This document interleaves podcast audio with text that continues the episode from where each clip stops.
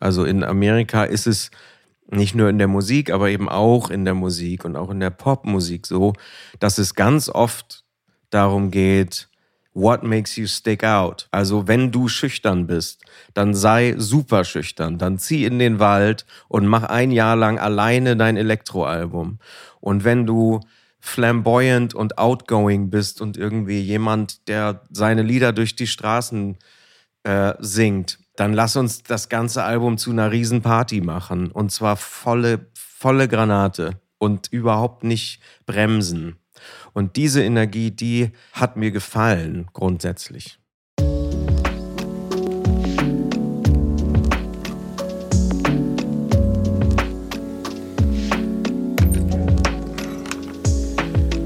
Aber bei uns als Autorinnen und Autoren ist es schon Teil des Jobs. Ne? Also wenn wir nicht unser Unterbewusstsein irgendwie anzapfen auf irgendeiner Ebene, dann wird es ein Scheißlied. Also dann, dann ist da nichts. Also, und damit meine ich jetzt nicht, dass das textlich immer super deep sein muss oder so, aber du musst schon auf irgendeiner unterbewussten Ebene, musst dich irgendwas erwischen.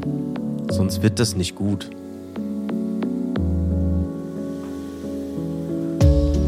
Hey und herzlich willkommen zu meinem Podcast Drei Fragen von Elvis. Heute treffe ich den von mir hochgeschätzten Komponisten, Texter, Musikproduzenten und Sänger Robin Grubert dessen Eigenständigkeit und feines musikalisches Gespür ihm in den vergangenen 20 Jahren eine Menge imposanter Erfolge für und mit KünstlerInnen wie Udo Lindenberg, Sarah Connor, Sascha, Lena, Adel Tawil, Helene Fischer, um nur einige zu nennen, beschert hat. Und wenn sowohl KünstlerInnen als auch Business-Entscheider immer wieder genau ihn anrufen, wenn der Hit einfach weniger mal nach Zahlen sein soll, sondern maßgeschneidert auf die individuellen Bedürfnisse und Ausdrucksformen der Protagonistin sein darf, dann wird es ja, wie ich finde, richtig spannend. Ich habe mir für unser Gespräch das Thema Sichtbarkeit ausgesucht. Auch um herauszufinden, warum Robin in den vergangenen Jahren doch eher den leisen Weg verfolgt hat, wenn es darum ging, seine Kunst und Karriere im Außen darzustellen. Welchen Einfluss hat seine eher introvertierte Art auf sein Leben und seinen Arbeitsalltag in Los Angeles, wo er seit nunmehr über zehn Jahren lebt und die Balance findet zwischen Musikbusiness und den Dingen, die ihm gut tun? auch mal abseits der Erwartungen der Entertainment-Maschine. Wie blendet man den damit verbundenen Lärm in den richtigen Momenten aus, um Begegnungen zu ermöglichen mit der eigenen Kunst und den Bedürfnissen und Träumen derer, die auf genau diese feinen Antennen des Songwriters und Produzenten Robin Grubert setzen? Warum Kalifornien auch abseits der Musik seine Heimat geworden ist? Welche Rolle sein eigenes Künstlerprojekt Little Ashes in seinem Leben spielt und warum er Songwriter Speed Dating nur noch international macht. Auch darüber sprechen wir in der aktuellen Folge, auf die ich mich ganz besonders gefreut habe. Seit einiger Zeit tausche ich mich in diesem Podcast regelmäßig mit inspirierenden Menschen darüber aus, wie ein erfülltes und selbstbestimmtes Leben funktionieren kann.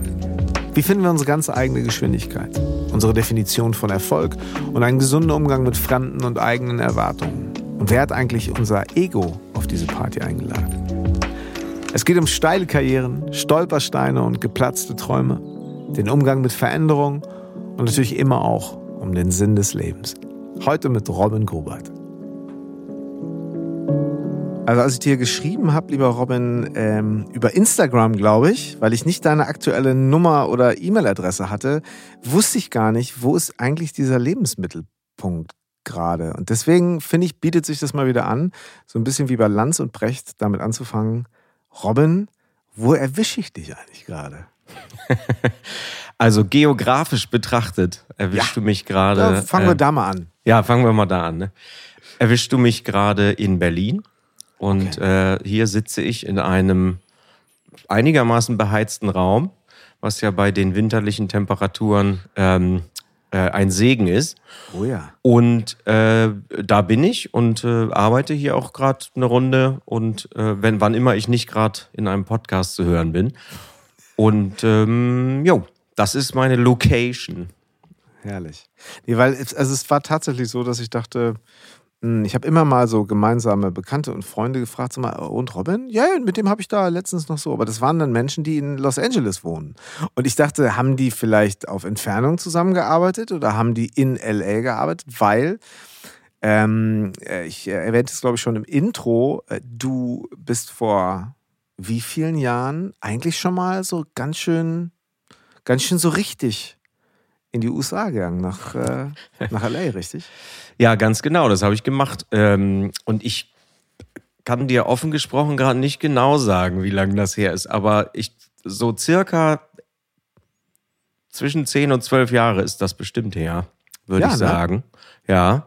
Hätte ich jetzt auch gesagt. Und ähm, ich bin ja auch immer mal dann natürlich zwischendurch in Deutschland wieder gewesen, aber äh, lebensmittelpunktstechnisch in Kalifornien tatsächlich.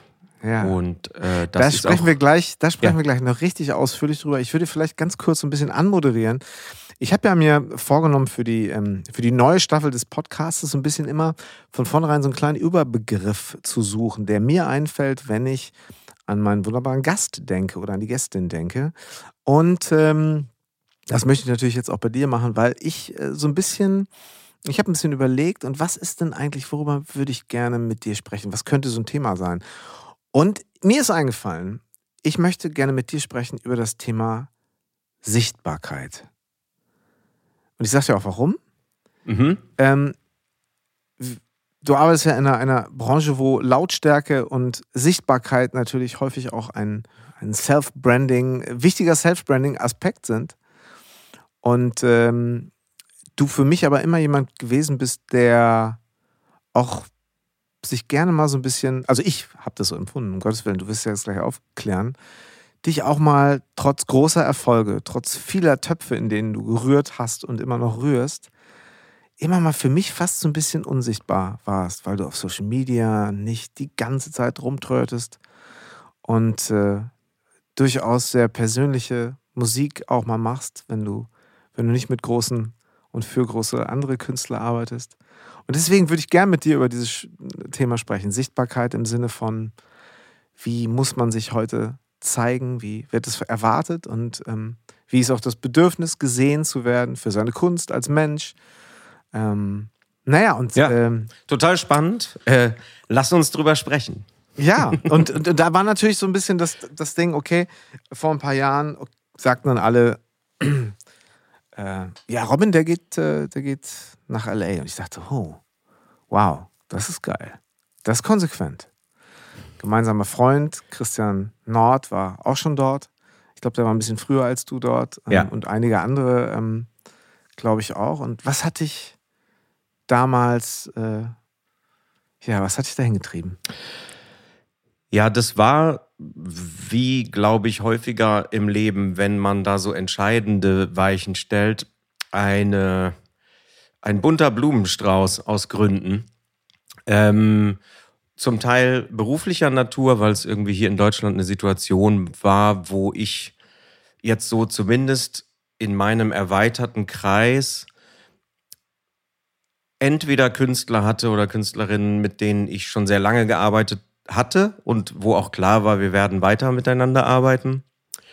Ähm, oder Künstler oder Künstlerinnen, die gesagt haben, Songwriter ist ein super Beruf, aber ich möchte mit diesen Leuten nichts zu tun haben, äh, weil ich mache meine Musik schön alleine. Und ähm, insofern war da so eine Art, ja, das klingt jetzt vielleicht so deprimierend, so war es gar nicht, aber so eine Art Vakuum beruflich, wo irgendwie klar war, da ist jetzt nicht so richtig äh, eine neue Körperspannung im Spiel irgendwie. Ähm, okay.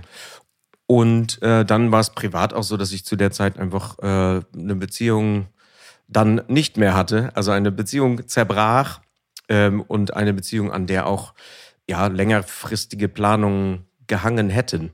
Und da stand ich dann nun. Ne? Kurze Hose, keine neue Musik und keine Freundin. Und äh, dachte irgendwie dann so ein bisschen, ähm, na gut, wenn ich jetzt das nächste Mal fliege, ich war vorher schon mit meinem langjährigen Part Schreibepartner und guten Freund Ali Zukowski in Amerika gewesen genau. und dachte dann an dem Punkt eben, na, wenn ich jetzt das nächste Mal darüber fliege, gibt es jetzt gar nicht so richtig einen unmittelbaren Grund, einen Rückflug zu buchen. Und äh, dann habe ich das gemacht. Auch natürlich wie viele Menschen, die dann so auf einen anderen Kontinent ziehen, überhaupt nicht mit der inneren Ansage, ich mache da zehn Jahre oder ich mache da irgendwas, sondern ich habe einfach nur gedacht, fliegst mal hin, fliegst du mal nicht zurück, ne? Und ja. legst da mal los. So. Das heißt, erste Sessions hattet ihr ja gehabt. Es gab natürlich Kontakte ähm, und äh, du konntest dir auf jeden Fall ein Bild davon machen, was dich als, als Songwriter und Produzent erwartet. Ähm, ja, ein Stück weit auf jeden Fall. Ja, ja. Kam das dann alles ganz anders oder, oder was? Kann man sich darauf vorbereiten? Also ich meine, wir reden jetzt ja von Los Angeles und nicht irgendwie auf einer Farm in Montana, wo man jetzt einfach mal so für drei Jahre sich zurückzieht, um ein Blues-Album zu machen, ja. sondern halt so direkt rein ins, na? Ins Geschehen sozusagen. Ins, sozusagen. Ja. ja, und natürlich, äh, absolut, ja. Also, was ich auf jeden Fall immer wieder Menschen sage, die sowas noch nicht gemacht haben, so ein Move, und ähm, mir, mich dann fragen, ne, ob ich irgendwelche Tipps habe, ähm, dann ist oft ein Thema auf jeden Fall die, das sogenannte Expectation Management. Also es ist ja so, wenn man hier so sein kleines Köfferchen packt und äh, sich sagt, ach, wird das geil, ich zieh nach LA. Und dann äh, fliegt man da so hin und dann, äh, äh, und dann landest du da und denkst dir, ja, kann ja jetzt losgehen. Das ist aber natürlich LA vollkommen scheißegal, dass da gerade wieder einer gelandet ist, der Musik machen will. Und ähm, insofern tatsächlich schon quasi so der erste kleine gedankliche Pfeil in Richtung Überschrift Sichtbarkeit. Mhm. Erstmal bist du natürlich in dieser Stadt 0,0 sichtbar. Also wenn du in LA irgendwo hingehst und sagst, I'm a music producer, dann sagen alle, jo, willst du Pommes mit oder ohne Mayo? Aber es ist halt überhaupt kein Gesprächsthema, weil es, weil es da so viele von uns gibt. Ah, okay. Ja. Gut, also, du hattest, hattest jetzt aber Anlaufpunkte, wo du sagst, okay, das war jetzt nicht irgendwie morgens 9 Uhr, so, wo gehe ich denn jetzt mal hin? Ähm, sondern du hattest natürlich, du hattest natürlich Anlaufpunkte. Ich hatte Anlaufpunkte. Ich hatte. Oder beziehungsweise, äh, lass mich ganz kurz sagen, also Expectation Management ist übrigens total neuer Begriff, den ich natürlich sofort einpflegen werde. Ja. Ähm, aber sehr was gesund. waren, was, aber jetzt mal ganz ehrlich zurück, zurückgedacht, was waren deine Expectations? Also, ja, jetzt so im Rückspiegel betrachtet ist das eine ganz interessante Frage. Ich hatte, wie gesagt, nicht dieses klassische, dieses, diesen klassischen Moment, wo ich gesagt habe, in zwei Jahren bin ich auf Platz eins der Billboard-Charts oder in, also solche quasi greifbaren Karriereziele oder so hatte ich gar nicht, sondern ich bin da schon mit relativ offenen Erwartungen da, äh, da so hingezogen. Mhm. Ähm, aber meine, meine Kernerwartung war schon, dass ich da Dinge tun kann im Bereich der, ja, wir nennen es mal Popmusik im Sinne von populär im besten ja. Fall, ähm, die anders sind, die vielleicht in, in ein, zwei Bereichen auch ein bisschen mutiger sind als was, als als das, was zumindest zu der Zeit in Deutschland so im Umlauf war.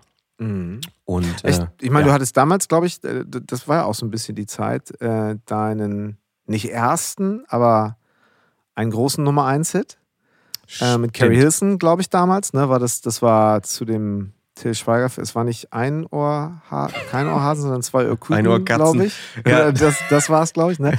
Titelsong zu dem Film damals, natürlich äh, waren die alle mega erfolgreich und so wurde auch der Titel ja, ähm, ja genau. Eins. Der Song hieß I Like und äh, war äh, gesungen von der Künstlerin Carrie Hilson, die davor äh, vor allem bekannt war, dadurch, dass sie für Kanye West viel gesungen hat, ähm, also Hooks gesungen hat. Und äh, ja. die war zu der Zeit bei Timbaland äh, unter Vertrag in Amerika.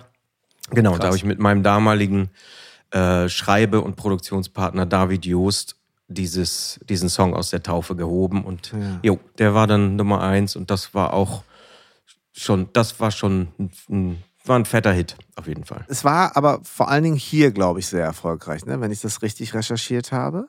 Der Titel, war der auch, ist der auch in den USA veröffentlicht worden? Ähm, damals, wow, gut. Nee, damals war das, glaube ich, schon so, dass das als europäisches Thema gesehen wurde.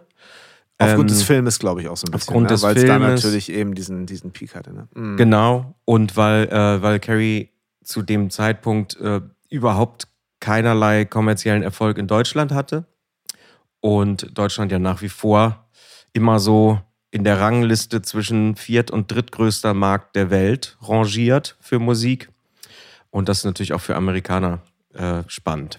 Voll. Hat das denn in dem Moment äh, Türen aufgemacht oder ist das etwas, und da kommen wir natürlich auch wieder dazu, dass, dass ich dich jetzt nicht so einschätze, als der erste Tag in LA geht los und du gehst erstmal direkt mit einem Riesenschild durch die Gegend. Übrigens, ich habe gerade in Deutschland Nummer 1 Hit geschrieben. Let's go, sondern. Stimmt, das Schild das, hatte ich gar nicht.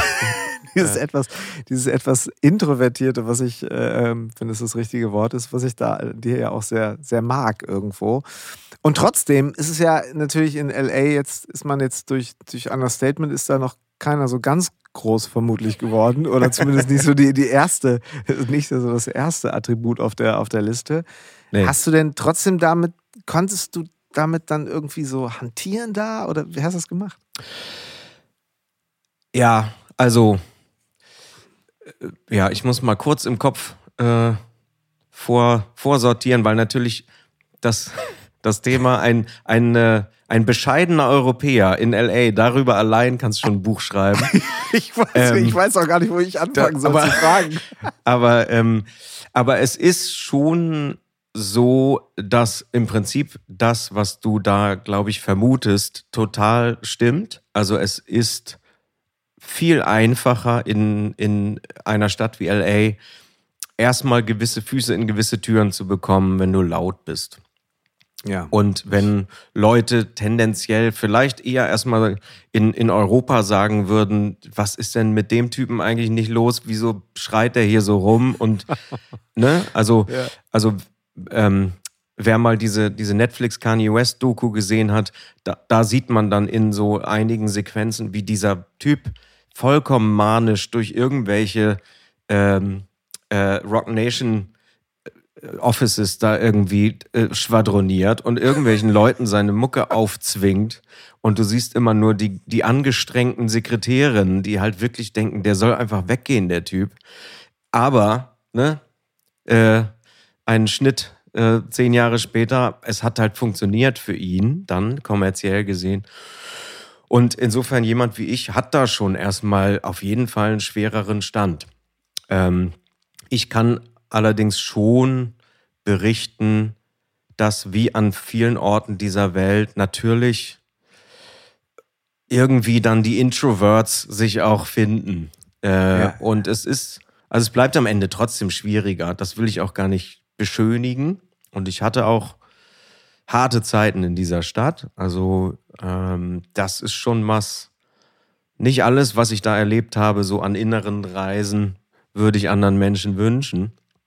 Ähm, aber trotzdem habe ich dann schon äh, irgendwann für mich so ein, so ein erstes Umfeld gefunden, wo ich sagen konnte, okay, mit diesen Menschen verbringe ich gern Zeit, die haben Talent und man kann zusammen irgendwie Musik machen und das erstmal in sich ist eine Angelegenheit, die Freude bereitet. Hm. Und, äh, und, dich, ja. also klar, der, der, der Aspekt da direkt irgendwie Anschluss auch und auch so ein bisschen ähm, sowas wie Freunde gefunden zu haben, beziehungsweise natürlich auch so ein bisschen die deutsche Community, die es ja auch gibt, kommen wir vielleicht gleich auch nochmal drauf. Die war ja damals auch schon da, das heißt auch ein ganz guter Anlaufpunkt. Absolut. Ja. Also Menschen, die irgendwie, wo es eh schon Überschneidungen und, und, Kontakte gab, die sich dort dann auch schon ein bisschen früher niedergelassen hatten und äh, ja, auch ganz erfolgreich arbeiteten. War denn auch so, war denn auch so die Challenge zu sagen, ey, hier fordert mich das raus so? Ähm, war das auch ein Argument für dich zu sagen, nee, komm, irgendwie, das schon, ich mach das, zieh das durch? Ja, schon. Also das auf jeden Fall. Ähm, das ist im Prinzip das, was, was da ja schon so ein bisschen mitschwang bei diesem äh, beruflich-musikalischen Gefühl von, okay, die Projekte, in denen ich jetzt sowieso in Deutschland mitarbeite, die wird, die wird es weitergeben und das liebe ich auch total und das das ist richtig so.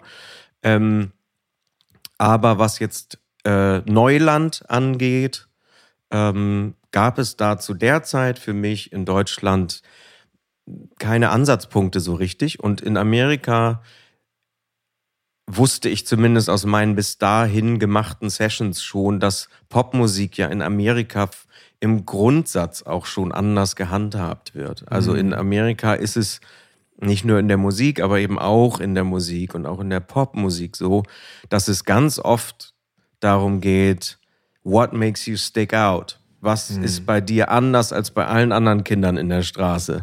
Und dann mhm. lass uns das finden und kultivieren und auf die Spitze treiben. Also wenn du schüchtern bist, dann sei super schüchtern. Dann zieh in den Wald und mach ein Jahr lang alleine dein Elektroalbum. Und wenn du flamboyant und outgoing bist und irgendwie jemand, der seine Lieder durch die Straßen äh, singt, äh, dann lass uns das ganze Album zu einer Riesenparty machen. Und zwar volle, volle Granate und überhaupt nicht bremsen. Und diese Energie, die ähm, hat mir gefallen grundsätzlich. Und die ist natürlich auch möglich, in diesem Land, weil dieses Land eben so groß ist und dieser Musikmarkt auch so groß ist. Ähm, und weil du da eben auch als eine Independent Rockband aus Rural Oregon, keine Ahnung, äh, überleben kannst, wenn du deine Amerika-Tour spielst jedes Jahr und irgendwie ein okayes Following hast. Das ist in Deutschland natürlich schwieriger, allein schon auf, aufgrund der Größe des Landes und der Menge der Menschen. Okay, und dann gibt es ja da eben bei dir ja auch zwei Seiten. Dann gibt es ja eben, genau, dieses ähm, Popmusik im besten Sinne populär.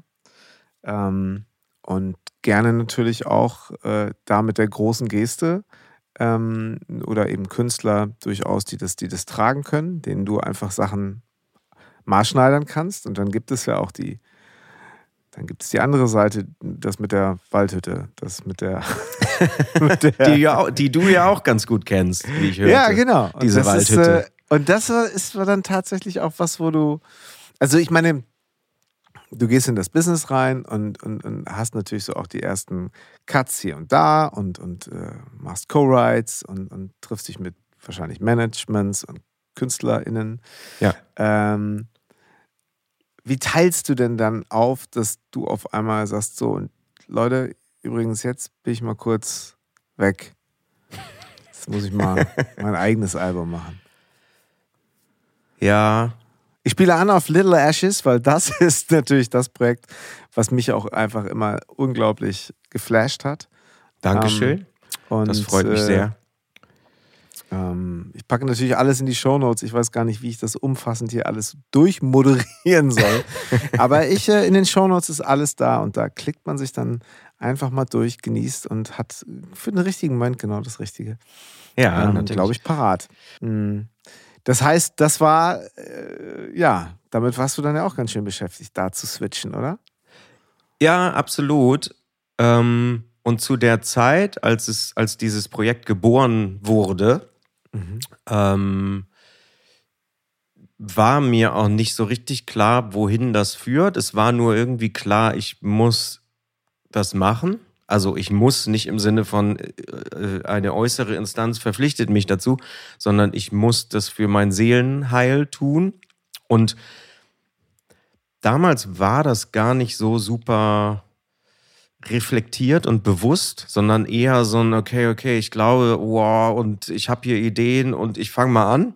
Also äh, tatsächlich eher so ein, also nicht chaotisch, aber so, so ein bisschen mit ungewissem Ausgang. Äh, habe ich einfach Layouts gebastelt und irgendwelche Ideen gehabt, wo ich wusste, mit denen will ich nirgendwo hin, außer zu mir selbst.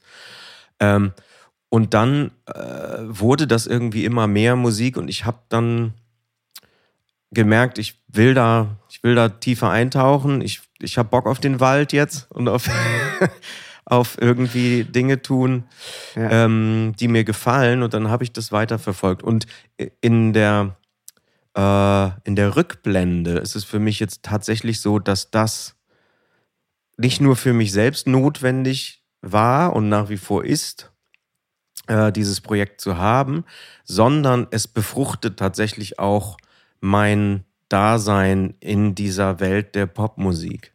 Ähm, ich weiß noch, ich hatte damals dann so einen wahnsinnig äh, erleuchtenden Moment. Äh, da habe ich eine Gitarre für diese, für das äh, Little Ashes äh, Debütalbum, Debüt-Doppelalbum, was auch nicht jeder genau, hat. Wenn schon, denn schon. Ja, ja finde ich auch. War halt eine schöne Ansage. Hütte im Wald. Jo.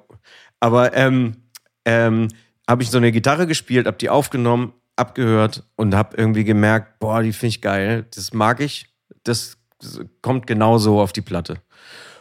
Und dann habe ich mich, habe ich mich kurz zurückgelehnt und habe gemerkt, alter Schwede, ja, okay, diese Gitarre, die kommt jetzt auf dieses Album und zwar nur genau aus einem Grund, nämlich weil ich das will. Und ähm, da ist mir dann so klar geworden, wie wichtig diese Erfahrung für mich ist als künstlerisch arbeitender Mensch.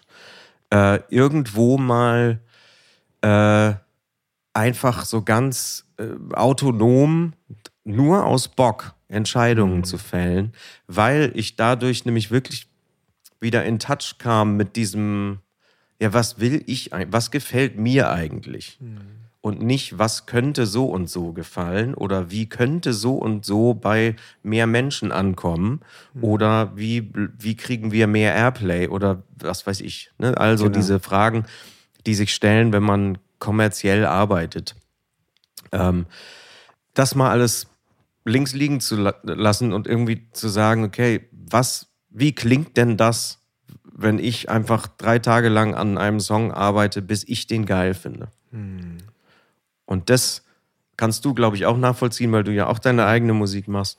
Und das war für mich echt so eine, das klingt vielleicht für Außenstehende auch ein bisschen doof, aber mir war das nicht klar, bis ich dieses Projekt angefangen habe. Also mehr denn je ist das, glaube ich, ein Baustein, den man auf viele Branchen sogar tatsächlich äh, beziehen kann. Also ich glaube, dass, dass diese Form des Ausgleichs einfach so notwendig ist, um in Balance zu bleiben.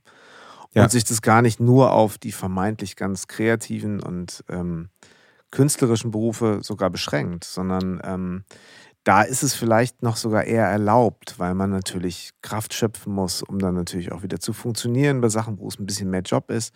Ja. Aber ich glaube, das ist ähm, gerade in, diesen, in dieser Zeit unglaublich wichtig. Man muss es sich halt nur eingestehen und man muss natürlich irgendwie auch sagen, okay, wie kann ich, wie lässt sich das für mich kalkulieren? Zum Beispiel in Los Angeles stelle ich mir das Leben auch nicht so ganz billig vor. Stimmt. Und dann gibt es eben Projekte, die natürlich wahrscheinlich ganz klar eben auch monetär interessant sind, beziehungsweise eben vielversprechend sind und äh, so, ein, so, ein, Grundrauschen abdecken äh, und vielleicht sogar durch die Decke gehen und dann ist sogar ganz viel Grundrauschen da. Ja. Ähm, und dann eben die, die vielleicht sogar eher Geld kosten oder zumindest so viel Zeit kosten, die man dann nicht in äh, ja, kommerzielle oder auf den ersten Blick kommerzielle äh, Projekte stecken kann.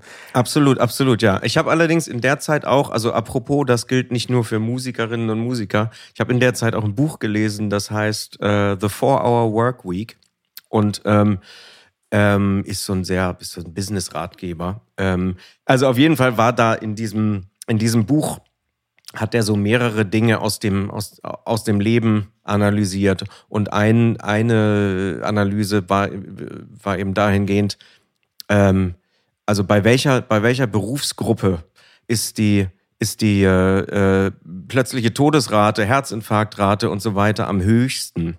Und da würde man naturgemäß oft vermuten, ja, natürlich bei Top-Managern, die den meisten Stress haben und, und, und äh, Jetset und Börse und was weiß ich.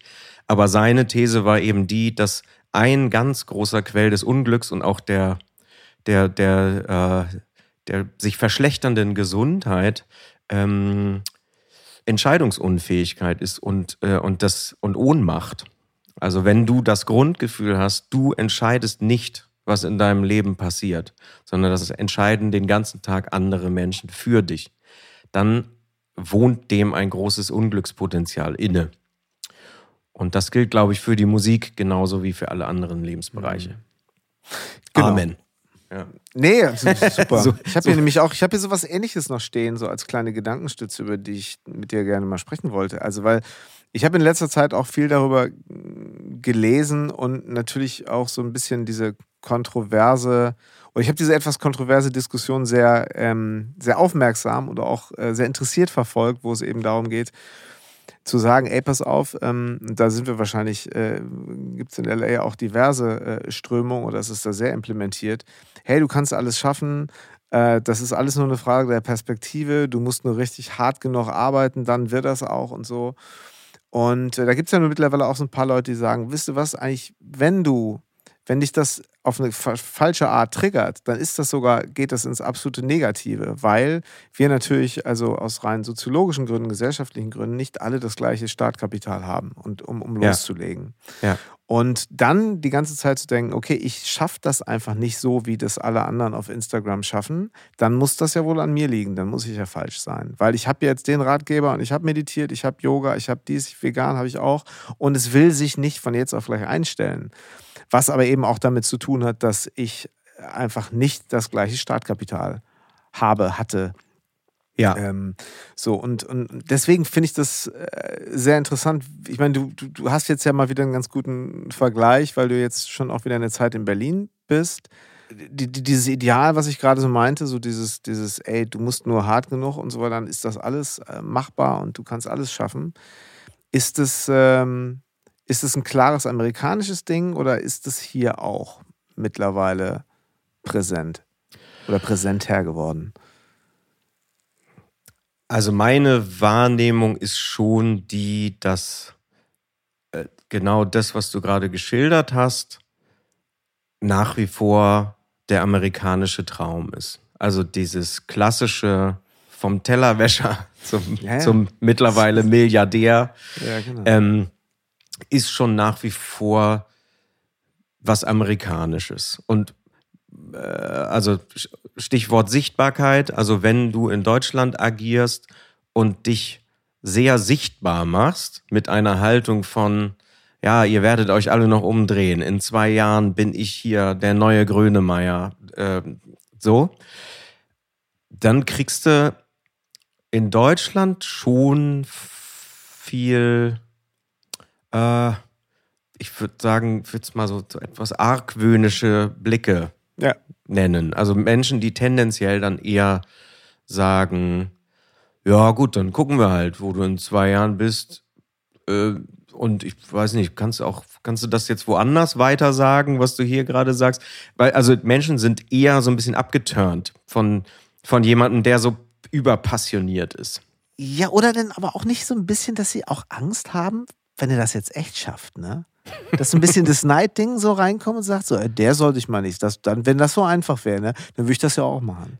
Ja, also ich glaube, es ist ja immer, also wenn es um Deutschland geht, dann, dann kursiert ja immer relativ schnell auch das Wort Neidkultur. Und ich glaube, auf jeden Fall gibt es das, aber ich glaube schon auch, dass es eben diesen Aspekt gibt, den du auch gerade angedeutet hast, dass wenn jemand vor mir steht und sagt, ich habe alles verkauft und hinter mir gelassen und bin jetzt meinem Traum gefolgt und bin da und da hingezogen und ich mache das Ding jetzt, dann konfrontiert dich das natürlich auch mit deinen eigenen potenziellen Träumen und dem und der Frage, okay, wem gehe ich eigentlich gerade nach? Laufe ich der Kohle hinterher oder meiner Frau oder meinem Mann oder irgendeinem Bild von mir selbst, was schon lange nicht mehr stimmt? Also es spiegelt ja auch immer sofort, wenn jemand so leidenschaftlich ein Ziel verfolgt. Und das macht natürlich auch Angst. Also macht mir auch immer noch Angst. Also ich treffe ja auch Leute, also gerade in Kalifornien, wo man denkt, warte mal, du bist irgendwie, du warst Bassist in einer riesen Punkband, jetzt bist du bei der NASA Raketeningenieur und nächstes Jahr lernst du Chinesisch. Was ist denn bei dir los? Und dann merke ich auch selber, okay, dann habe ich auch diesen Moment, in dem ich mich kurz klein fühle. Und das ist auch kurz unangenehm. Aber durch die lange Zeit in LA habe ich für mich auf jeden Fall die Erkenntnis gewonnen, da schon die amerikanische Haltung zu haben und eben zu sagen, wie geil bist du denn, Alter? Was du da alles durchziehst, ist doch Wahnsinn, ist doch inspirierend.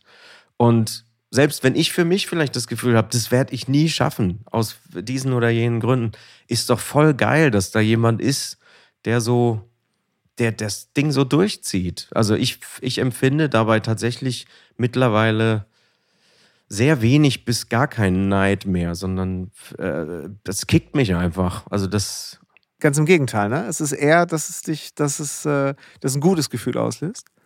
Absolut. Also vor allem, wenn es, also der, der Ursprung dieser, dieses oder der Antrieb muss halt in irgendeiner Form eine Leidenschaft sein. Also anders funktioniert das für mich nicht. Also wenn jemand, äh, wenn man, ja, also äh, und das ist, das ist ja auch so ein bisschen, das ist ja so amerikanisch. Wie, also man sagt ja immer so, ne, passionate about passion. Also wenn in Amerika jemand sagt, ich, ich mache nächste Woche meinen Blumenladen auf und das wird der erste Blumenladen in äh, Portland, der die weißen Tulpen von Amsterdam verkauft und es wird der Wahnsinn. Dann sitzt du in einem amerikanischen, in einer amerikanischen Bar und hast dann eine ganze Runde von Leuten, die irgendwie applaudieren und die sagen, ey, man oder girl, you go girl, do your thing, was weiß ich.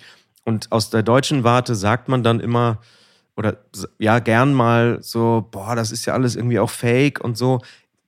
Ich würde auch sagen, als Deutsch-Schwede, der lange in Amerika Interessant, äh, Zeit ja, verbringt, ja, ist ein Stück weit fake, aber irgendwie auch geil. Also, weil irgendwie gibt's Power und du ziehst erstmal los. Genau. Also, wenn jemand sagt, ich, ich gründe jetzt eine Punkband, kannst du dem halt sagen, ja, aber was ist denn mit der Steuer? Und wieso, und aber, und das ist weißt du, was das kostet? Weißt du, was eine Gitarre kostet? Kannst aber halt auch sagen, was bist denn du für ein geiler Typ, dass du jetzt eine Punkband gründest? Ja. Zeig mir mal die ersten Songs. Voll Bock. Hat den großen Vorteil, dass in dem Moment ihr beide voreinander sitzt und sagt, oder sogar in der Gruppe, wie du gerade sagtest, auf einmal schaukelt sich das im völlig positiven Sinne hoch. Ja. Und ich meine, das alleine mal vor Augen zu haben, was das Gegenteil. Und ansonsten sitzt ihr und der eine sagt, ja, pass mal auf, ich äh, schicke dir gleich mal Nummer von meinem Steuerberater. Das machen wir als erstes, ne? Ja. So, was, was habt ihr davon? Gehst du nach ja, Hause und sagst, Mensch, ich, es ist so geil, dass ich dem die, die, den Kontakt von meinem Steuerberater gegeben habe. Ey, das macht mich, das macht mich so glücklich. Das ja, kann dann später ja kommen, wenn man das Gefühl hat, ey, pass mal auf, du solltest vielleicht, ich hab da so eine Ahnung, dass du vielleicht deine Buchhaltung auch mal im Griff haben solltest. Alles super, Absolut. was du machst. So, Absolut. dann kann man immer noch die Nummer rüberflanken. Aber ich meine, nee, absolut. tatsächlich äh, zu sagen, und das ist ja übrigens auch, finde ich, ein interessantes Feld eben. Würdest du Passion eigentlich, würde man das ähm, äh, natürlich mit Passion im, im, im, Deutschen auch, aber würde man es auch mit Berufung vielleicht äh, so ein bisschen übersetzen oder zusammenbringen? Ich hatte jetzt mhm. häufiger nämlich das, das zwischen, man, es hieß ja immer so, Beruf muss auch Berufung sein. Na, stimmt das wirklich? Es gibt Leute, die können sehr besser arbeiten, wenn sie wissen, das ist, mein Beruf ist mein Job und in diesem Job verdiene ich viel Geld, weil ich möchte viel Geld verdienen. Und ich muss nicht unbedingt eine Passion bei der Sache haben, weil meine Passion im Grunde ist es, viel Geld zu verdienen. So, und deswegen mache ich eher den Job. Und deswegen habe ich das manchmal so ein bisschen gegenübergestellt im Kopf und bin mir nicht sicher, ob das richtig ist. Wie siehst du das? Weißt du, was ich meine oder was ja, jetzt kryptisch? Nee, ich glaube schon. Also Berufung ist natürlich ein, irgendwie ein wahnsinnig großes Wort. So, das hat ja schon fast religiöse Züge oder irgend, also nicht. Ja, oder zumindest oder so. idealistisch, ne? Also es ja. muss halt immer ein höheres Ziel, was oder jetzt sage ich es mal, wie ich es in meinem Kopf so zusammengesponnen habe. Ich habe gedacht, es muss immer ein höheres Ziel dahinter stecken oder eine höhere Überzeugung, die man zur Not auch umsonst machen würde. Mhm. Wenn man sich leisten kann, natürlich. das, das würde ich in der Tat so unterschreiben, dass das auf jeden Fall der Best Case ist. Also, äh, und auch genau. Menschen, die ich kenne, die, ähm, also ich habe ja, ich habe ja in LA auch Freunde, die, die in Amerika einfach sehr erfolgreiche Geschäftsleute sind. Also im Sinne von, sie haben eine große Firma und haben viele Angestellte und sind ja wie, wie, was auch immer das heißt, Ge machen Geschäfte. und, ähm, ähm, und die sind auch immer sich ihrer äh, Kernkompetenz be sehr bewusst und ihrem, ihrer, ja, so dem Zentrum ihrer Leidenschaft. Also da gibt es dann vielleicht jemanden, der sagt, mein, meine Leidenschaft ist, Leute zu connecten. Das ist, wenn ich, wenn ich den Perfect Match finde. Also mhm. Äh, Mensch 1 braucht Talent XY für das, was er davor hat. Und ich kenne Mensch 2 und kann die beiden connecten und da gibt es eine Synergie und das Ding geht durch die Decke. Dann ist das für mich der, das Größte. Das ist ja zum Beispiel, das ist so ein Skill, wo man auch sagen kann, ja, okay, aber also was machst du jetzt damit? Und dann kannst du natürlich in verschiedene Branchen damit gehen. Aber trotzdem, alle Menschen, die ich kenne, die erfolgreich sind auch äh, in so einem, ich würde mal sagen, in so einem Pursuit of Happiness Sinne. Die haben einen, einen, äh, wie man im Deutschen so schön sagt, einen Purpose in ihrer Tätigkeit. Ähm, wie wir Spanier es nennen, genau. Das, der Original weiß ich gerade nicht. Was heißt das auf, wie sagt man in Deutsch? Das ist, ich Purpose, ein, ein Sinn. Ein Sinn. Das hat, ja, genau. Das hat sich könnte man so sagen. unglaublich im New Work äh, Jargon natürlich dermaßen implementiert. Das ist, äh ja, weil dann, also äh, immer noch ja äh, Thema Sichtbarkeit. Äh, äh, es ist, glaube ich, so, je mehr Leidenschaft du bei dem empfindest, was du tust, desto weniger musst du dabei auch für dich selbst, für deinen Seelenfrieden gesehen werden. Weil du machst es eh. Ja, genau. Und also ich mag ja, ja ich mag ja, also ich lese ja unheimlich viele Bücher, wo es wirklich so um, also ich, ich, ich suche so ein bisschen nach den Erklärungen für diese Sachen, die man sich selber natürlich so über die Jahre zusammenreimt. Was ist Erfolg zum Beispiel? Weil es ja so abendfüllende Rotweinthemen sind, die man, glaube ich, so aus den verschiedenen Lebensphasen ja auch so mitnimmt. Ne? Also ich ja. glaube, so gerade am Anfang von so einer Musikkarriere, ähm, wenn man das Gefühl hat, das geht jetzt immer so weiter, das läuft jetzt gerade echt ganz gut, dann philosophiert man natürlich ganz viel darüber äh, und, und, und ändert natürlich vielleicht auch, wenn dann so auch so eine neue neue Szene entsteht oder so eine neue Generation vielleicht auch an SongwriterInnen und Produzenten so her heranwächst, ähm, ändert man ja vielleicht auch mal so seine, äh, seine Sichtweise darauf. Aber mh, hm, was mir eben noch einfiel, entschuldige, ähm, du hast ja letztlich dir das dann auch immer so ein bisschen aus der wo wir gerade so ein bisschen bei dem, bei dem amerikanischen Traum, Habitus, das Miteinander Kommunikation waren. Du hast dir das von, von dort aus anschauen können, was so in Deutschland passiert. Und die Deutschen haben sich angeguckt, was du machst. Und du ja. hast ja letztendlich dann mit, mit US-amerikanischen ähm, und internationalen KünstlerInnen gearbeitet. Und dann kam aber natürlich doch bestimmt auch immer wieder so die, die deutschen Plattenfirmen, die sagten, nein, wo du gerade auch sagtest, Chemie, Leute zusammenbringen, ey, nein, du musst mal mit Robin arbeiten. Ja. Und dann ist es ja egal, furchtbar. ob es Udo Absolut Lindenberg, furchtbar. ja, es ist ja. Ja. wirklich schrecklich. Nein, aber es ist ja jetzt egal, ob es dann äh, einfach äh, äh ja dann erfolgreich werdende Nachwuchsleute waren oder ob es Udo Lindenberg oder Helene Fischer oder Alvaro Soler oder ähm, Ja. Zweiraumwohnung jetzt Ja. sind so. Ähm, da haben sich dann ja auch Sachen gefunden. Äh, macht das immer noch einen Reiz aus, diese, äh, dieses Zusammenkommen? Auch auf die Ähm, Entfernung dann so ein bisschen? Doch schon. Also ich glaube, ich glaube, also für mich hat das nie aufgehört, interessant zu sein, weil ja auch ähm, ähm, ja alle Menschen, die du da gerade genannt hast, äh, sind ja auch Menschen, die in Bewegung bleiben. Ja. Also äh, äh, da, da wird es dann ja auch nicht, ähm, da tritt ja kein Stillstand ein, sondern da ist ja immer irgendwie ein Faktor dabei von, okay, was können wir dieses Mal anders machen? Oder was ist jetzt, was kickt uns gerade und wie kann man das jetzt nochmal anders beleuchten, wie auch immer.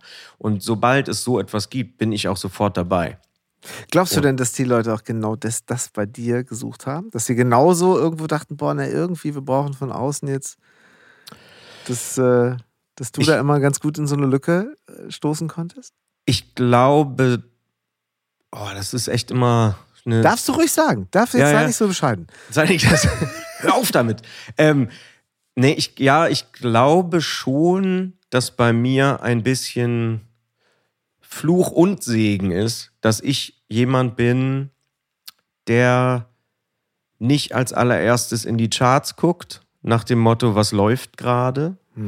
Ähm, das ist auch nicht immer schlau, ähm, aber ich bin da, ich bin da so und ich bin tatsächlich immer über die Jahre, glaube ich, zu einem gewissen Anteil, auch wenn ich mit und für andere arbeite, Künstler geblieben und so ein bisschen und Musiker geblieben und habe mir immer wieder die Frage geste gestellt, worauf haben wir denn heute Bock? Und das ist, glaube ich, schon was, wo vielleicht, musst du mal andere Leute fragen, die mit mir gearbeitet haben, aber wo vielleicht Menschen unterbewusst oder bewusst irgendwie auch denken, ja, das mit dem Typen habe ich irgendwie Bock, weil, weil da, da darf man, da darf man erstmal. Da ist erstmal alles möglich. Und das ist schon eine Haltung, die nicht, nicht jeder Mensch hat, der jetzt als Komponist oder Produzent arbeitet. Es geht ja oft dann auch einfach um kommerziellen Erfolg. Und da kann man ja auch viel immer in der Gegend rum analysieren. Äh, ähm, wie gesagt, was läuft gerade? Wir hören uns jetzt die Airplay Top 10 an und dann machen wir das in Pastellgrün und dann wird das schon. Ähm, und das ist auch durchaus äh, ein schlauer Schachzug in vielen Fällen, das zu tun. Ich will das gar nicht irgendwie äh, abwerten, aber ich empfinde, wenn das das Einzige ist, was passiert, keine Genugtuung beim Musizieren. Also ich brauche irgendwie das Element von, oh, das wird geil. Und zwar hier aus diesen folgenden Gründen. Und zwar vor allem aus dem Grund, dass wir Bock haben. Und ich glaube schon, dass das eine Energie ist, mit denen viele Künstlerinnen und Künstler äh, sehr viel anfangen können. Wäre wirklich mal interessant. Also ich fände es auch total interessant, mal so, so, in so ein paar Räume mal reinzugucken, weißt du? Also dieses, dieses, dieses Co-Writing-Ding hat sich ja irgendwo ja fast so ein bisschen aus, aus äh, in den letzten 20 Jahren, würde ich sagen, so immer weiter hochgesteigert so ein bisschen. Ne? Aus dem, wir treffen uns mal zum Schreiben, wurden dann halt ganz klar Teams. Manchmal, manche Leute machen mehrere Sessions an einem Tag. Für alle, die, die jetzt nicht so aus, aus dem Thema sind. Sprich, wirklich kann sein, man verabredet sich auch nur für drei Stunden. Vier Leute in einen Raum sagen so, wir schreiben jetzt. Ja. Äh, Speed Dating. Künstler. Songschreiber, Speed Dating. ja, genau. Ja. Ähm, da kommen wir gleich noch zu dem Zitat des Jahres, dass du direkt, äh, ich weiß nicht, ob du dich noch daran erinnerst, nicht vergessen, muss ich gleich nochmal bringen. Ich freue mich schon. Ähm, ja. Genau. Äh, nur, nur mal, um das zu erklären. Diese, diese Art des, wir setzen uns hin und wir schreiben. Und vielleicht ist so die Künstlerin oder Künstler im Raum und so, was soll denn jetzt gemacht werden? Erwartungen von außen. Alle, man kennt sich nicht. Der eine ist eher der, der sofort die, die erste Hi-Hat beim Programmieren so abfeiert und schon tanzt. der andere sitzt irgendwie in sich gekehrt, äh, ähm, Blick ins, ins, ins MacBook und der andere ja. spielt gerade so ein eine A 7 irgendwie, ne? Und, ja. äh, und die Künstlerin oder der Künstler guckt mit großen Augen und sagt so, ob das jetzt wohl heute mein Hit hier wird? Also ich meine, da möchte ich wirklich eigentlich mal, könnte man da Dokus drüber reden, wie das so, was da so abgeht, was da so Alchemie und halt, ne? Äh, ja. und, und heutzutage natürlich auch, der eine hat einfach noch die noch besser sortiertes Splice Library und der andere ist halt eher so, boah, ich bin da so mehr so intuitiv, ne? Ich guck mal so, ja, mhm. ihr macht das schon. Ja, das ist schon ähm, eine Situation, die, glaube ich, vielen Menschen da draußen, die nichts mit Songwriting zu tun haben, äh, absolut merkwürdig vorkommt, weil du sitzt ja mit Menschen, die du teilweise noch nie gesehen hast, in einem Raum und zapfst ja, wie meine Therapeutin mir das mal verdeutlichte, eigentlich quasi täglich dein Unterbewusstsein an, weil das ist schon auch Teil des Jobs. Sonst das ist interessant. Allerdings. Und das ist natürlich das ist was, was viele, was, also es gibt viele Menschen, die machen das in ihrem ganzen Leben nicht. Oder es bricht irgendwann mal in einem Weinkrampf aus ihnen heraus. Ähm, aber bei uns als Autorinnen und Autoren ist es schon Teil des Jobs. Ne? Also wenn wir nicht unser Unterbewusstsein irgendwie anzapfen auf irgendeiner Ebene, dann wird es ein Scheißlied. Also dann, dann ist da nichts. Also, und damit meine ich jetzt nicht, dass das textlich immer super deep sein muss oder so, aber du musst schon auf irgendeiner unterbewussten Ebene, musst dich irgendwas erwischen. Sonst wird das nicht gut.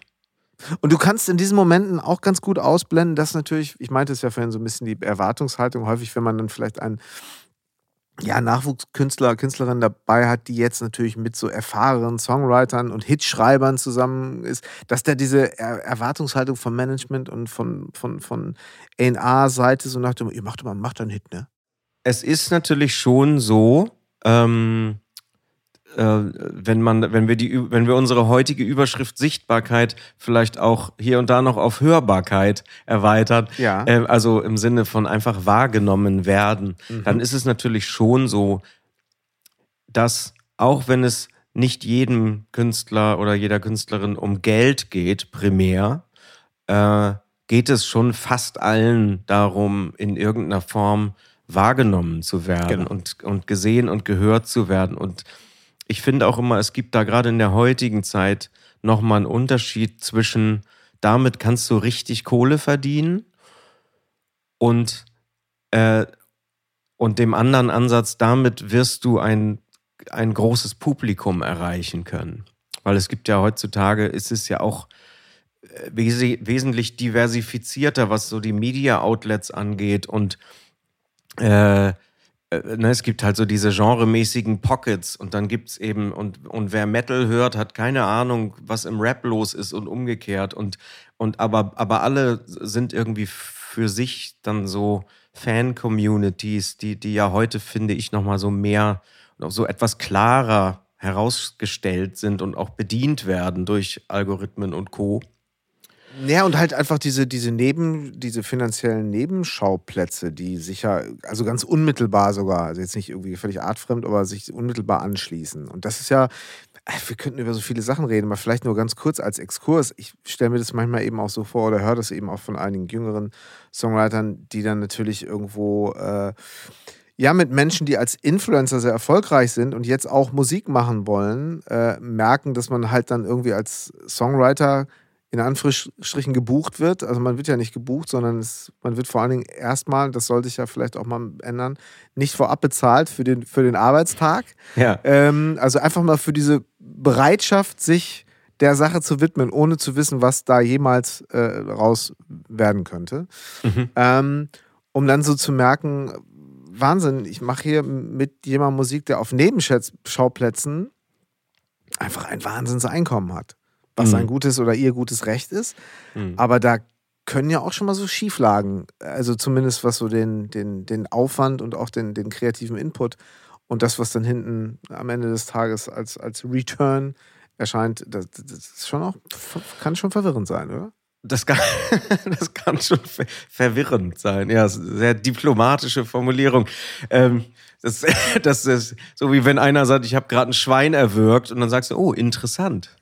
ähm, also äh, ja, es ist in der Tat da eine große Schieflage. Deshalb ähm, beteilige ich mich auch an einer Vereinigung in ja. Deutschland, die nennt sich Verso, Vereinigung so. Songwriter. Und ähm, da machen zum Glück schon einige äh, kommerziell schwergewichtigere Autorinnen und Autoren mit.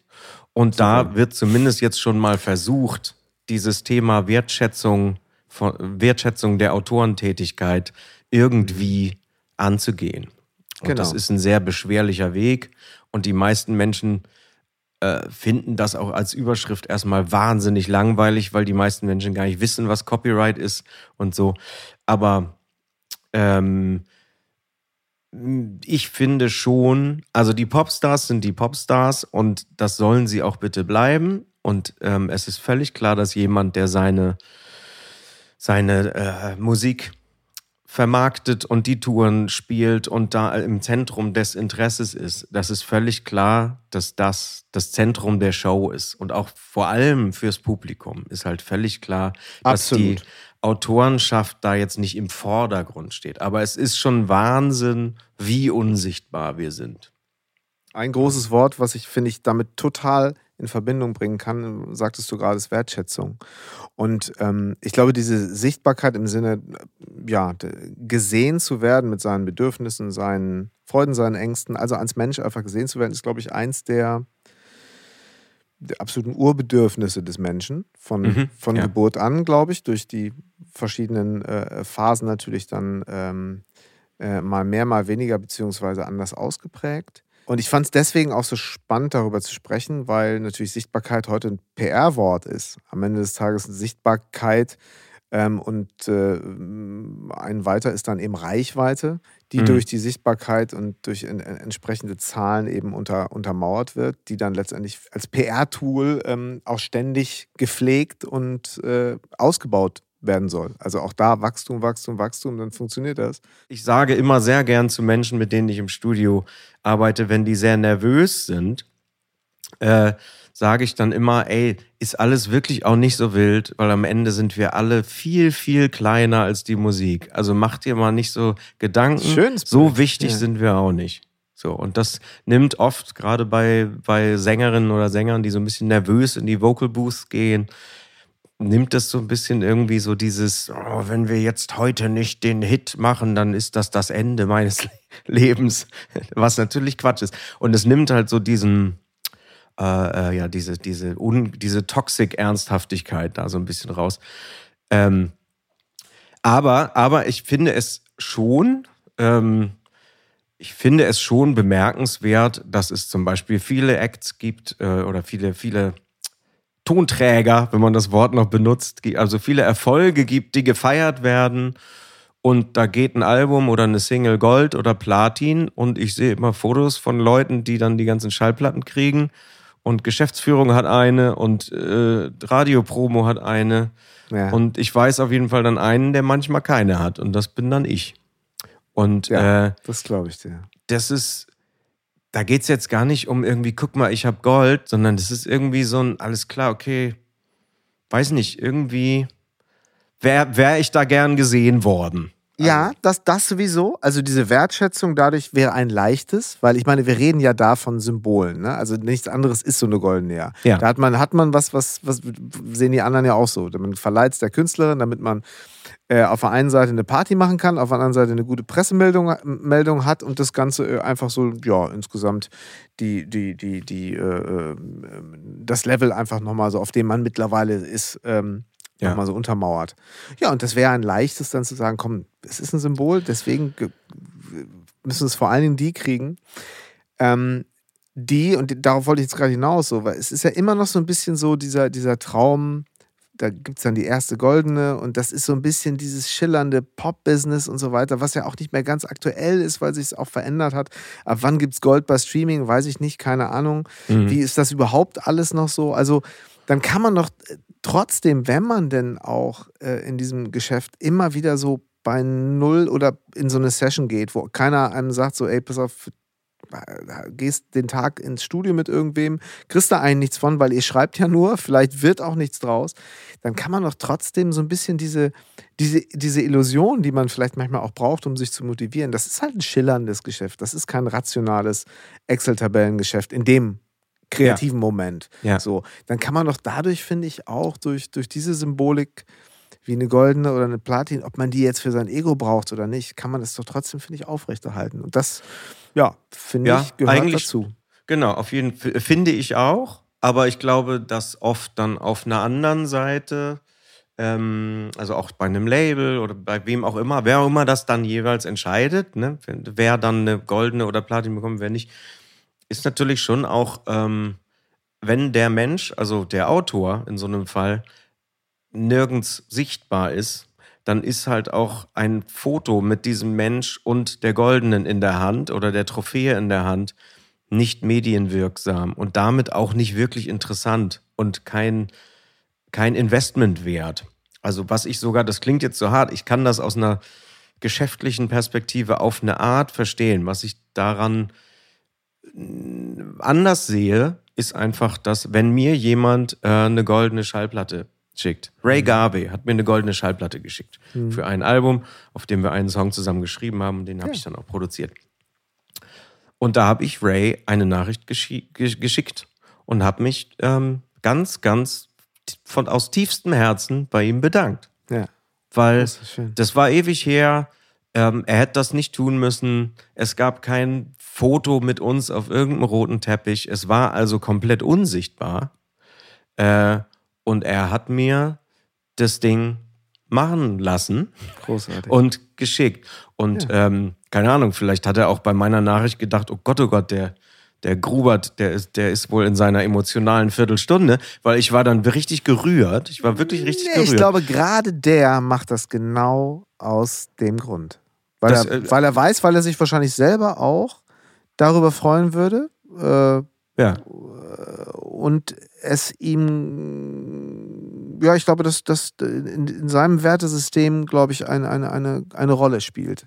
Eine das würde ich jetzt mal Rolle auch spielt. vermuten, weil ich glaube, ja. wenn es keine Rolle spielen würde, dann wäre es ja total beknackt, dass er mir die schickt. Du kannst keinen Post großartig draus machen, da kannst du jetzt nicht irgendwie, das war jetzt keine Spendenaktion, die man jetzt, wo man sagen kann, ja, du musst man jetzt auch nicht verheimlichen, die Spendenaktion, mhm. äh, ähm, sondern es war einfach wirklich äh, ein ein, ähm, ein Wertschätzen, ein Akt der Wertschätzung unter dem Radar. Und das ist ja in Zeiten von Social Media eigentlich gar nicht mehr, huch, das kennt man ja gar nicht. Also ich habe letztens jemandem, ähm, jemandem ein, ein Notizbuch zu, zum neuen Jahr geschenkt, was ich so mal habe herstellen lassen, so als kleines, wollte ich immer mal haben, mit so einem kleinen Postkartenset und so Sachen, die ich, so Ideen, die ich hatte.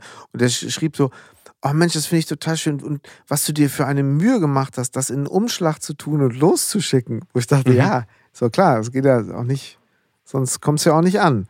Ja, fand ich total schön, dass das so ja. gesehen wird, weil alles natürlich, ich hau mal eben eine Nachricht raus, ich sag mal eben kurz Danke oder ich gratuliere jemandem einfach nur noch zum Geburtstag auf dessen Facebook-Timeline, weil dann mhm. habe ich auch selber noch ein bisschen Promo. Je pro prominenter er ist, schicken ein Foto, vielleicht kennen, was ich so ja, anstatt ja. ihm oder ihr direkt eine Nachricht zu schicken.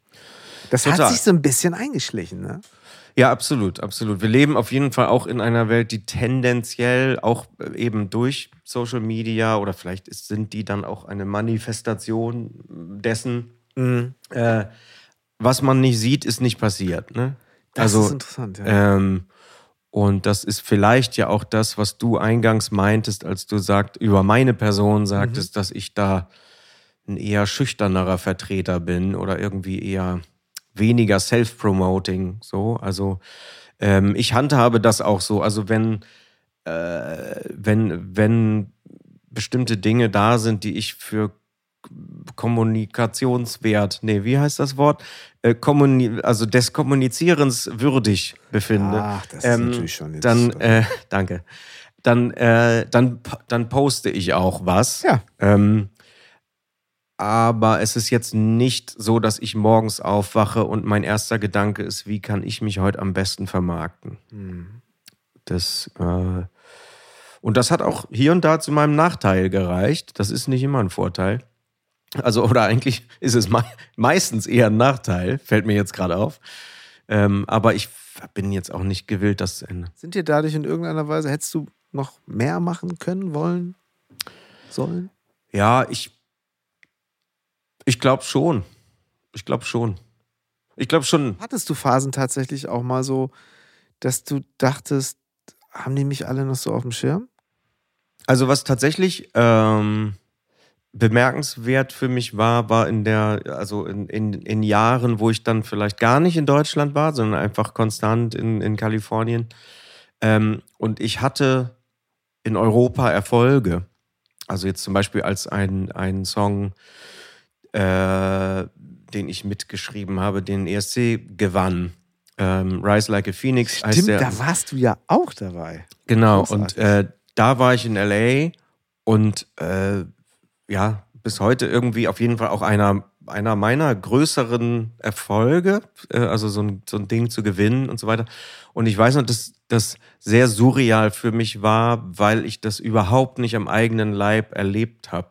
Weil das, äh, ich war nicht bei der Veranstaltung, ich habe niemanden, ich konnte mit niemandem abends ein Bier trinken und sagen, oh geil, ESC, weil Amerikaner sagen halt ES what? ähm, und äh, war da so allein mit meiner Freude.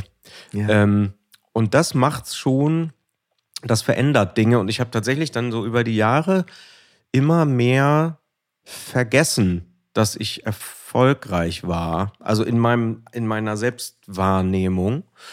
Und äh, war dann relativ ähm, überrascht, würde ich es wahrscheinlich am ehesten nennen, als ich dann, wenn ich dann mal hier war und dann irgendwo eine Session hatte und irgendjemand kannte mich noch nicht und dann wurde ich vorgestellt und jemand sagte meinen Namen und diese neue Person sagt, also musste sich erstmal kurz hinsetzen und sagte, oh mein Gott, okay, der Typ, du bist der, wow, ich habe so viele Fragen.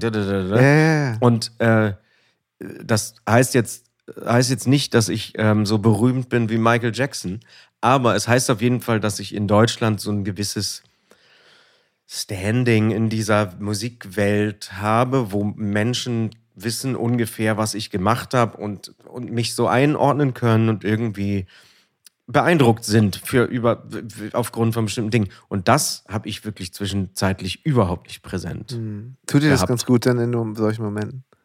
Absolut. Ja, ne? Absolut. Ähm, ja, nee. Also ja, vor allen Dingen nicht nur, vor allen Dingen nicht nur für, für, eine, für eine Zahl letztendlich dann, sondern tatsächlich auch inhaltlich so wertgeschätzt zu werden. Ne? Ja, also ich, äh, so eins, eins der schönsten Komplimente, ähm, die, die, die mir zum Glück schon ein paar Mal, äh, also was mir zum Glück schon ein paar Mal zuteil wurde, ist, wenn Menschen einen Song im Radio hören, von dem sie nicht wissen, dass ich den mitgeschrieben habe und mir dann eine Nachricht schreiben mit der Frage, ey, der ist doch von dir, oder? Da hast du doch mitgemacht. Und Geil. weil das tatsächlich äh, dann so ein, ja, also das ist dann so ein handschriftliches Erkanntwerden, mhm. was irgendwie Großartig. mich total freut. Und ja. das hat ja überhaupt nichts mit Erfolg zu tun, sondern das, äh, also Hammer. da geht es ja nur darum, ich habe da was gehört und ich glaube, da hast du mitgeschrieben. Ich habe dich da irgendwie gehört. Und das ist schon äh, eine sehr schöne Form, gesehen zu werden. Dann ist natürlich Songwriting auch so ein bisschen analytischer geworden in den letzten Jahren und vielleicht auch gefordert. Und der Algorithmus möchte das so und so. Hm. Gibt es Momente und, und, und Zusammentreffen, wo du auch ganz bewusst mal sagst, ja, analytisch probiere ich auch mal aus? Oder wo du da auch richtig so ein bisschen Excel-Tabellenmäßiger äh, schreiben und produzieren? Ja, Bewusst also ich, mal kannst? Doch, also, ähm, also das reine Malen nach Zahlen passiert mir nie. Aber äh, ähm, grundsätzlich ist es natürlich schon so, äh, ich mache das ja jetzt auch schon eine Weile und, äh, und Songwriting ist ja, hat ja schon auch handwerkliche Aspekte, wo man einfach sagen kann, dieser oder jener Künstler, Künstlerin ist ein absoluter Mainstream-Act und, und wir brauchen einen Stadion-Chorus, weil das Klar. sind Stadion-Audiences und so. Und da gibt es natürlich schon Handwerkliches, was man da tun kann, was dann ins Analytische geht und wo man sagen kann, okay, da, da und in diesem oder jenem Fahrwasser spielt sich eine Strophe ab und das und das ist das Kernthema äh, wie inszenieren wir das jetzt möglichst stark und eindrucksvoll, so dass es auch einen großen Robbie Williams Angels, hier kommt der Chorus-Moment gibt. Ähm, und das geht dann schon ins Analytische. Ja. Und ähm, natürlich beschäftige ich mich auch mit der musikalischen aktuellen Landschaft. Mhm. Ähm, finde es aber schon grundsätzlich schwierig, wenn Leute sagen, wenn wir folgende fünf Boxen checken, haben wir einen Radio-Hit oder so. Also natürlich gibt es da Gesetzmäßigkeiten, denen man sich nicht völlig verschließen kann und sollte. Ähm, aber ähm, auch wenn du alles Berechenbare richtig machst, kann das Ding immer noch floppen. Und umgekehrt. Also ähm, äh, jetzt aktuell läuft äh, gerade ein Song relativ gut im Radio, ähm, den ich gemeinsam mit Michael Patrick Kelly gemacht habe. Der heißt Wonders. Und das ist zum Beispiel so ein Song, wo ich sagen würde, da, da sind wir schon ein Stück weit rausgeschwommen. Und das ist natürlich Popmusik, aber das ist jetzt nicht per se Feel Good Morning Show, Easy Breezy Radio-Zeug. Mhm. Im Gegenteil. Es ist, das ist schön, oder? So ein gutes Gefühl dann, oder? Wenn das dann. Ein sehr gutes Gefühl, weil ich weiß, wir waren da ein bisschen mutig. Ich mag einfach Paddy auch wahnsinnig gerne, weil der einfach toller Künstler und ein toller Mensch ist. Ähm, und das freut mich natürlich doppelt und dreifach. Ja. Ähm, ähm, äh, Daniel Flamm und, und Josi Herbst, mit denen, die da mit dabei waren, auch. Also super Truppe. Hm. Und dann mit so einem Song und dass die Menschen das off offensichtlich irgendwie mögen, äh, finde ich dann schon total schön. Aber also, um deine Frage vielleicht abschließend noch kurz zu beantworten, also es gibt diese Analyse und es gibt diese analytischen Momente, aber ich habe noch nie komplett auf Analyse basierend einen Song fertiggestellt ähm, vorläufige Zitat des Jahres war für mich auf jeden Fall, als du sagtest, ähm, nee, Speeddating mache ich nur noch international. ja. Also ja. Ne, der, der, der, Nachsatz war natürlich, Speeddating war bezogen auf ähm, Co-Rides, also wie jettet man durch die Gegend und haut sich drei Dates am Tag rein in London, Stockholm, LA ja. und Lissabon. Ähm, das macht Robin nur noch international. Das macht er nur noch international. Speeddating mache ich nur noch international. Das wollte ich, jetzt habe ich vergessen, was ich eigentlich sagen wollte. Nee, ähm, genau, doch. Hm, man rettet sich ja, gerade wenn man eine höhere Schlachtzahl hat, ja dann auch mal vielleicht über, über so Tage, wo man denkt, so heute ist jetzt also, ach, puh, mm. falschen Bein aufgestanden und es regnet in Berlin. Und dieser Schneeregen hier, auch ist das herrlich im November, im ja. Januar. Äh, dann, ja, rettet man sich ja vielleicht auch mal mit so ein paar Handwerks- so einem Handwerkskniffen auch mal über so einen Tag, der vielleicht gar nicht so verheißungsvoll angefangen hat, oder? Absolut. Und es gibt natürlich in jedem Song auch, äh, nicht in jedem, aber in vielen Songs gibt es dann so Teilstrecken, die man durch Handwerk dann irgendwie löst oder irgendwie aufbricht oder selbst, oder wenn man nur vom Bauchgefühl her und, und von, von der emotionalen Seite her gerade so ein bisschen feststeckt, dann mhm. hilft auch manchmal die Analyse, um Voll. aus seinem eigenen, aus seiner eigenen Soße da irgendwie wieder rauszukommen, kreativ und dann irgendwie neue Frische zu erlangen. Ne? Dass man irgendwie sagt, okay, fühlt sich irgendwie seit zwei Stunden Mist an, was wir hier mhm. machen. Und dass man einmal kurz raus, dann rauszoomt und sagt, warum ist das denn jetzt alles Mist? Woran kränkelt es denn hier? Ja. Das hilft natürlich schon. Ich habe so ein bisschen durchgehört oder auch in unserem Eingangsgespräch, dass LA ähm, auch wieder so ein bisschen Los Angeles auf der, auf der Liste steht, dort vielleicht wieder äh, so ein bisschen mehr Mittel, Lebensmittelpunkt hinzuverlagern. Doch, ja, ja, absolut. Ja, ich meine, der war ja eigentlich nie so richtig weg. Mit welchem äh, Gefühl gehst du jetzt nach dem, vielleicht auch nochmal so abschließend, auch so wie, auch so die Herangehensweise, wie möchtest du, möchtest du dich da anders positionieren, wenn du quasi jetzt so ein bisschen zurückgehst und auch wieder dauerhaft dort bist? Äh, hat sich was verändert für dich? Äh, ja, es ist, also erstens ist es für mich tatsächlich ein bisschen so, also weder war ich da richtig weg, noch ist das jetzt so ein wieder hin. Also irgendwie bin ich ein, ein, ein Deutsch-Schwede, der, der eine zweite Heimat gefunden hat. Und der werde ich wahrscheinlich auch dann für, für den Rest meiner Tage bleiben. Ähm, und wenn ich da jetzt äh, rüberdüse, äh, dann freue ich mich vor allem erstmal auf viele Menschen, die ich lange nicht gesehen habe und mit denen ich lange nicht äh, in einem Raum gearbeitet habe. Ja. Und freue mich auch auf die Landschaft, da auf das, auf die, auf die, aufs Wandern und auf das äh, und ich habe mein Auto, mein Auto da fahren äh, und, äh, und den Pazifik. Du hast so eigentlich alles wirklich da so gelassen. Es war einfach nur so der, der, der Pandemie geschuldet und, und ja. äh, du hast alles eigentlich so gelassen. Du startest direkt wieder, das ist dann sofort wieder ankommen. Genau, genau, okay. absolut. Und ähm, ich werde auf jeden Fall ähm, äh, in die Wüste fahren und da äh, ein bisschen neue Musik, neue eigene Musik machen für Little Ashes. Ähm, und darauf freue ich mich schon sehr. Und äh, ja, dann bin ich jetzt ja auch, ich war ja jetzt auch dann zwischendurch immer wieder in, in Stockholm viel und in, in, jetzt bin ich im zeitnah dann auch wieder in London eine Weile. Ähm, und viele dieser Menschen, mit denen ich in Schweden oder in England arbeite, sind ja dann auch viel in LA. Und insofern gibt es da dann schon auch viel Wiedersehensfreude und äh, ist jetzt gar nicht so. Nee, aber es war ja nun die letzten zwei Jahre jetzt schon, gab es immer mal Phasen, wo es easier war, aber es war ja schon, schon unterbrochen, gerade dieses, Absolut. ey, wann bist du mal wieder in der Stadt und dann ist der hier. Ich meine, es war ja nicht. Also es ist doch schon so ein nee. bisschen wie beim Live-Konzert, wo man auf einmal wieder denkt so, ach, Gott sei Dank, ich habe es nicht vergessen. Und Gott sei Dank, ich, ja, jetzt weiß ich wieder, wie schön das ist. Und, ja. und wie wichtig mir das auch ist, so, ne? Also, das ist doch schon. Doch, doch. Ich mir doch. schon, schon echt super vor. Also, gerade. Absolut. dieses Absolut. Aber ich, äh, äh, für mich ist es schon, ja, das, das ist so ein bisschen äh, surreal, glaube ich, wenn man das nie so für sich erlebt hat. Aber für mich ist es auf jeden Fall ein. Ich komme in beide Richtungen nach Hause.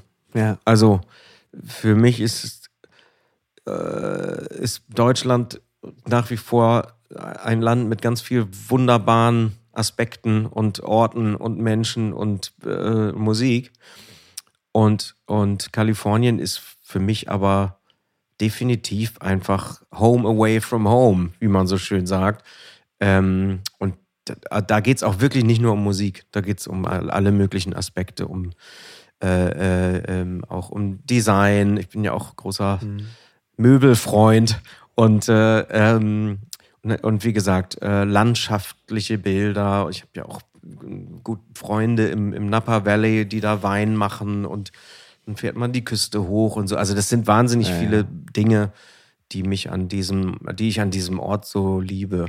Und da geht es auch, wie gesagt, nicht nur um eine Karriere oder um Musik. Also ich fände es ganz gut, wenn du ähm, das auch mal, das Thema Sichtbarkeit, mach das dann auch mal, mach mal, mach mal mehr Fotos. Ich, seh, ich möchte das auch mal sehen. Mach mal, mehr, mach mal mehr sichtbar auf Instagram. Ich glaube, jeder von uns, der irgendwie auf den, in den sozialen Medien irgendwas macht und irgendein Profil hat, entscheidet ja für sich, was was an meinem Leben stelle ich da jetzt online und was nicht. Und das ist ja auch die Tücke an der ganzen Nummer.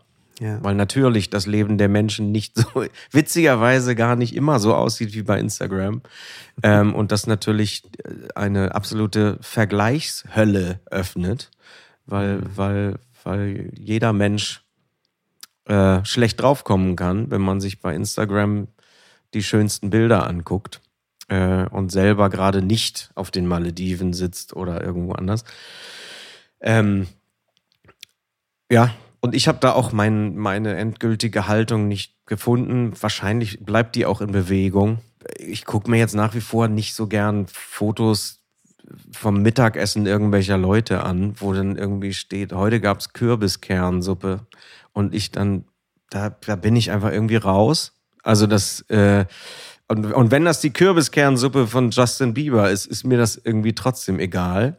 Ähm, aber ey, andere Leute interessiert es halt offensichtlich. Also, ähm, Naja, ich glaube, man geht ja nicht unbedingt in die Wüste, ähm, um Musik zu schreiben oder da geht man ja wahrscheinlich auch hin, um, um die Reize ähm, so zu minimieren oder aufs, aufs, aufs, äh, aufs Wesentliche oder Inspirierende zu minimieren ähm, und um, um Sachen auszublenden. Und ich glaube, ähm, Absolut. das große Problem da ist tatsächlich, äh, ich habe das eben auch nochmal so gedacht, ähm, gerade wenn man mal so ein paar Tage die Socials nicht auf seinem Smartphone installiert hat, wo ich immer mal wieder runterschmeiße, es ist krass, wie, wie verstörend das manchmal ist, dass man draufdrücken will und es ist ja gar nicht mehr drauf. Mm. Und dann aber auch merkt, wie, wie schnell man sich tatsächlich auch davon entfernt. Wenn man es dann wieder drauf macht, erstmal wieder gucken muss. Ach, warte mal, jetzt muss ich erst mal wieder schauen, wie, was, was, was ist jetzt für, ach, ein Reel, ne? Ja, ich mach mal, wie mach ich das Ich mach mal ein Reel. Ist ja schon wieder Dienstag. Ja. Real Tuesday. Ja. Hashtag. Ähm, Nee, ich glaube, ich glaube, man muss sich da auch irgendwie einordnen. Ne? Also du genauso wie ich äh, und wie auch glaube, glaube ich die meisten Menschen. Ja. Ähm, bei uns hat das halt als, als Musikschaffende, Kunstschaffende, wie auch immer, hat das irgendwie immer so eine, so eine halbberufliche Konnotation. Also es Ja. ist ja, unsere Accounts sind ja nicht privat in dem Sinne. Also Genau. neun von zehn Leuten, die mir folgen, haben irgendwas mit Film, Funk, Fernsehen oder Musik zu tun.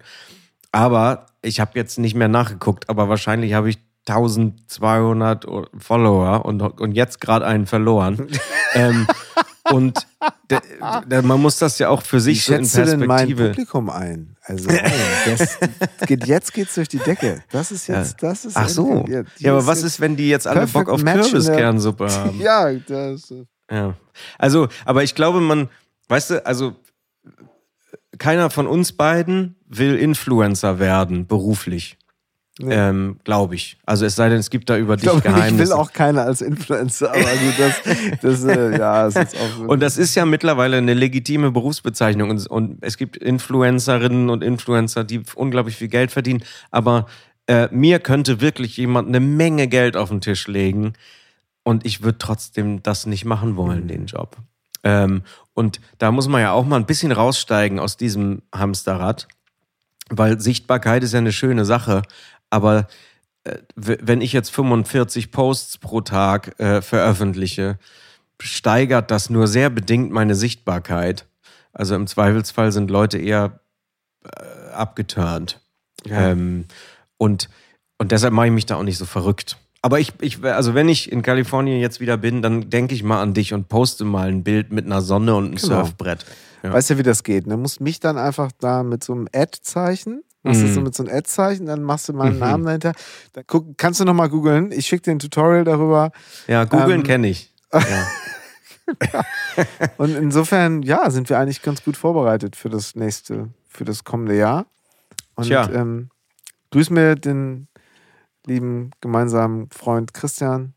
Der freut sich bestimmt auch schon, wenn ihr beiden, ihr fahrt doch bestimmt zusammen in die Wüste zum, zum Musizieren. Oder der kommt dich bestimmt mal besuchen da. Das könnte mal Kannst du jetzt- passieren. ich habe du auf jeden verraten? Fall. Ja, ja, genau. Der kommt mich bestimmt mal besuchen. Äh, ja, das wird sicherlich passieren. Ich äh, habe ja auch noch, äh, ähm, also eins, zwei meiner Musikinstrumente in LA sind auch aktuell in seinem Studio. Schöne Grüße an meinen Die habe ich Wurlitzer. bei eBay Kleinanzeigen Ja, allerdings jetzt mhm, gesehen. genau. Das war, ich habe jetzt, oh, die waren recht schnell weg. Naja, gut. Ja, gut. Viel Glück. Was willst du machen, ne? Das ist doch mittlerweile, gibt es das doch alles im Rechner hier, dieses Vorlitzer und so. Das kann man doch, das ist doch bei. Ja, wir gucken mal, wie das alles so wird. In diesem Sinne, Robin, es hat mich total gefreut. Äh, wir haben uns Ewigkeiten nicht gesprochen und äh, ich danke dir sehr für deine Zeit. Danke dir. Und ähm, werde natürlich ähm, alles verlinken in den Show Notes. Hört euch da mal durch. Da ist, äh, es ist nicht nur sehr, sehr bunt, es ist auch sehr besonders und äh, es ist, ähm, ja, Little Ashes ist natürlich ähm, für viele ja gar kein Geheimtipp mehr, aber glaube ich etwas noch, was man entdecken darf. Wenn man es noch nicht entdeckt sehr hat. gern. Sehr gern, sehr gern. Ich hoffe auf ganz bald und ähm, alles Gute. Danke dir, mein Lieber. Bis bald. Das war drei Fragen von Elvis. Heute mit Robin Grubert. Ich packe euch alle Infos zu Robin in die Shownotes. Schaut unbedingt dort vorbei. Hört rein in sein wunderbares musikalisches Werk. Einige der Hits habt ihr wahrscheinlich sowieso schon in euren Playlists. Ich danke euch sehr fürs Zuhören, für Kritik, Anregungen und Unterstützung. Danke, wenn ihr den Podcast euren Freunden oder Freunden empfehlen möchtet, ihn abonniert und ihr wisst, wie es ist, eine Bewertung bei Apple Podcast. Aber so oder so, hören wir uns wieder, wenn es heißt drei Fragen von Elvis. Herzlichen Dank.